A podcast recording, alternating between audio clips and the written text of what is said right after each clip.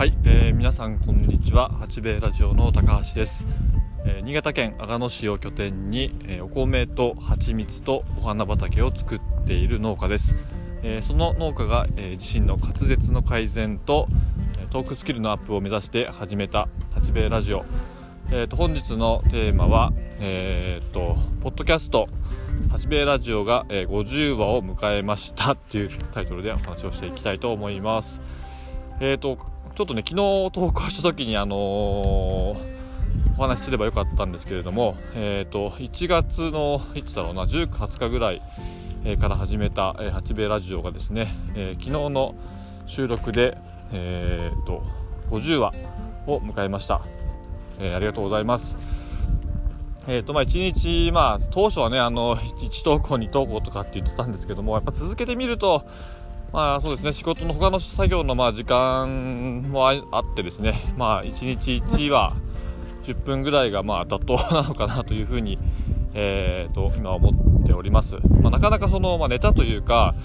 まあえーと、もうそんなにたくさんまああるわけではないので、まあ、いろんなことをですねあのインプット、しながら、まあ、それをアウトプットしてということをま繰り返しながらあとはその,、まあ、その時感じたことであったり、まあ、過去の思い出であったりっていうのをいろいろ織り交ぜながら、えー、今後もですね、えー、続けていきたいと思っています。まあそうですねあのいつも言っている話ではあるんですけれどもあのまあ、やっぱりその毎日続けることがですねやっぱりその継続の、えー、一番の近道なのかなというふうに、えー、と改めて、えー、思っていますやっぱりその週にまあ3日4日例えば5日で土日休みますとかってなったりとかするとですねどうしても、まあ、そのなんだろうな収録しないというか収録間際に前日とかがすごくまあ気分が、まあ、めいってしまったりどうしようどうしようってやっぱりなって、えしまったりもするので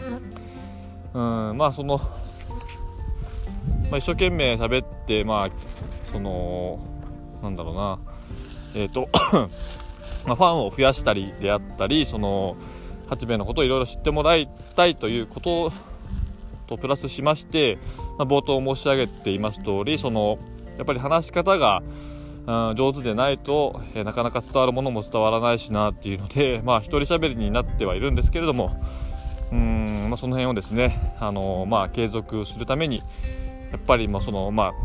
全然内容は面白くないかもしれませんが、えー、1話ずつですね一日一日しっかりと、えー、続けてみたいなというふうに思っています。はい、で今日は今ですねあの外にまた来ておりましてその昨日から始めたえー、八兵衛の花畑プロジェクト2021のですねスタートとなる、えー、速攻の、清掃作業を先ほどまで、えー、福祉事業所のクローバーさんが、え取り組んで、えおりましたそこもですね無事に、えー、綺麗になりまして、えその畑だいぶ広い畑なんですけれどもまあ、そこに、えー、ちょっと一応ゴミをねあの集めた場所がまあありましてそのゴミをですね車に、えー、積みやすい、えー、場所まで移動していただくというところの作業までを今日はお願いしました。はい、であとはですねあのは、まあ、今月末ぐらいにま種まき、えーと、菜の花からスタートするんですけれどもその菜の花の種まきに向けて、えーとですね、後期といって、まあ、耕す作業を日過ぎぐらいからまあ始められればいいのかなというふうに今は思っております。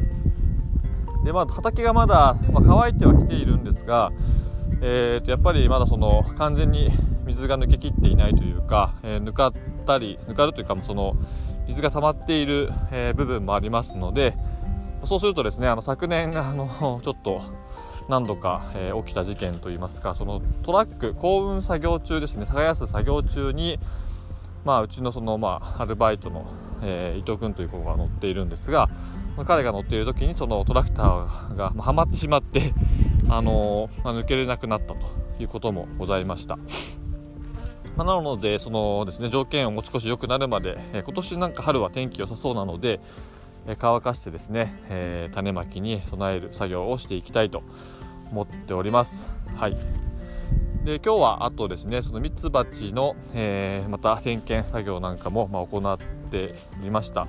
やっぱりそのだんだん暖かくなってくるとですねあの蜂もどんどんどんどん産卵が増えてきて、まあ、伸びていくんですけれども中にはやっぱりそこまで、えー、冬は越したんだけれどもうんそこまでですね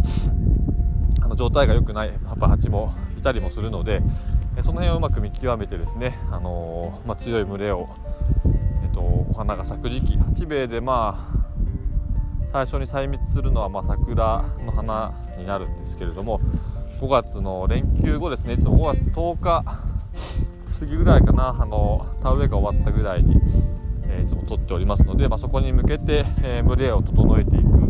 ような作業をですね今後も続けていきたいと思っております。はい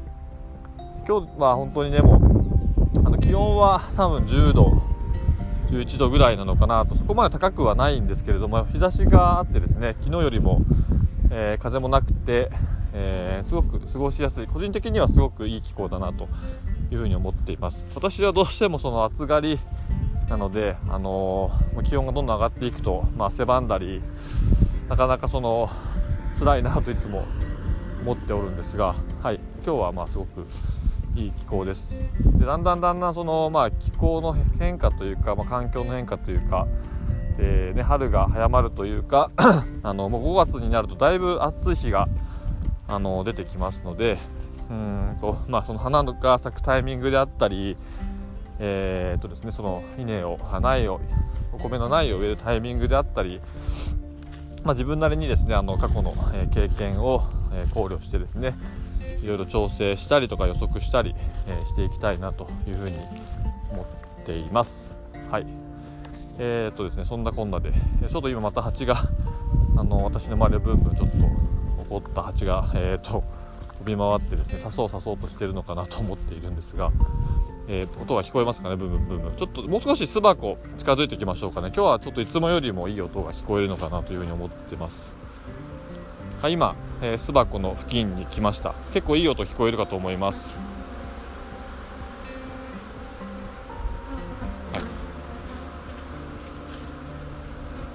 まあ、これだけちょっと天気がいいとやっぱり元気に飛び回ったりですね。その餌餌となる花を探しに行ったり飛び回っています。でそのやっぱり扱いが良くなかったりちょっと群れの状態があまりよく芳しくなかったりすると,、えー、とやっぱりその人の周りをブンブンブンブン飛んだりして、まあ、その襲おうとするような蜂もまあ出てきます。なのでそうするとね遠くまで離れるんですけどもしつこいのは本当にずっと 100m も 200m も追いかけてきたりもするので、まあ、刺されないように気をつけたいと思います。はい、えー、そんなコーナーでですね、えー、今日は、えー、立ちラジオ第50話を、えー、おかげさまで迎えることができました。あのいつもご視聴、えー、してくださっている方もうやらいるようです。すごく嬉しいです。えっ、ー、と今日もですね暖かいので、あのまあ、花粉はちょっと飛んでるような感じですけれども、え頑張っていきましょう。それではさようなら。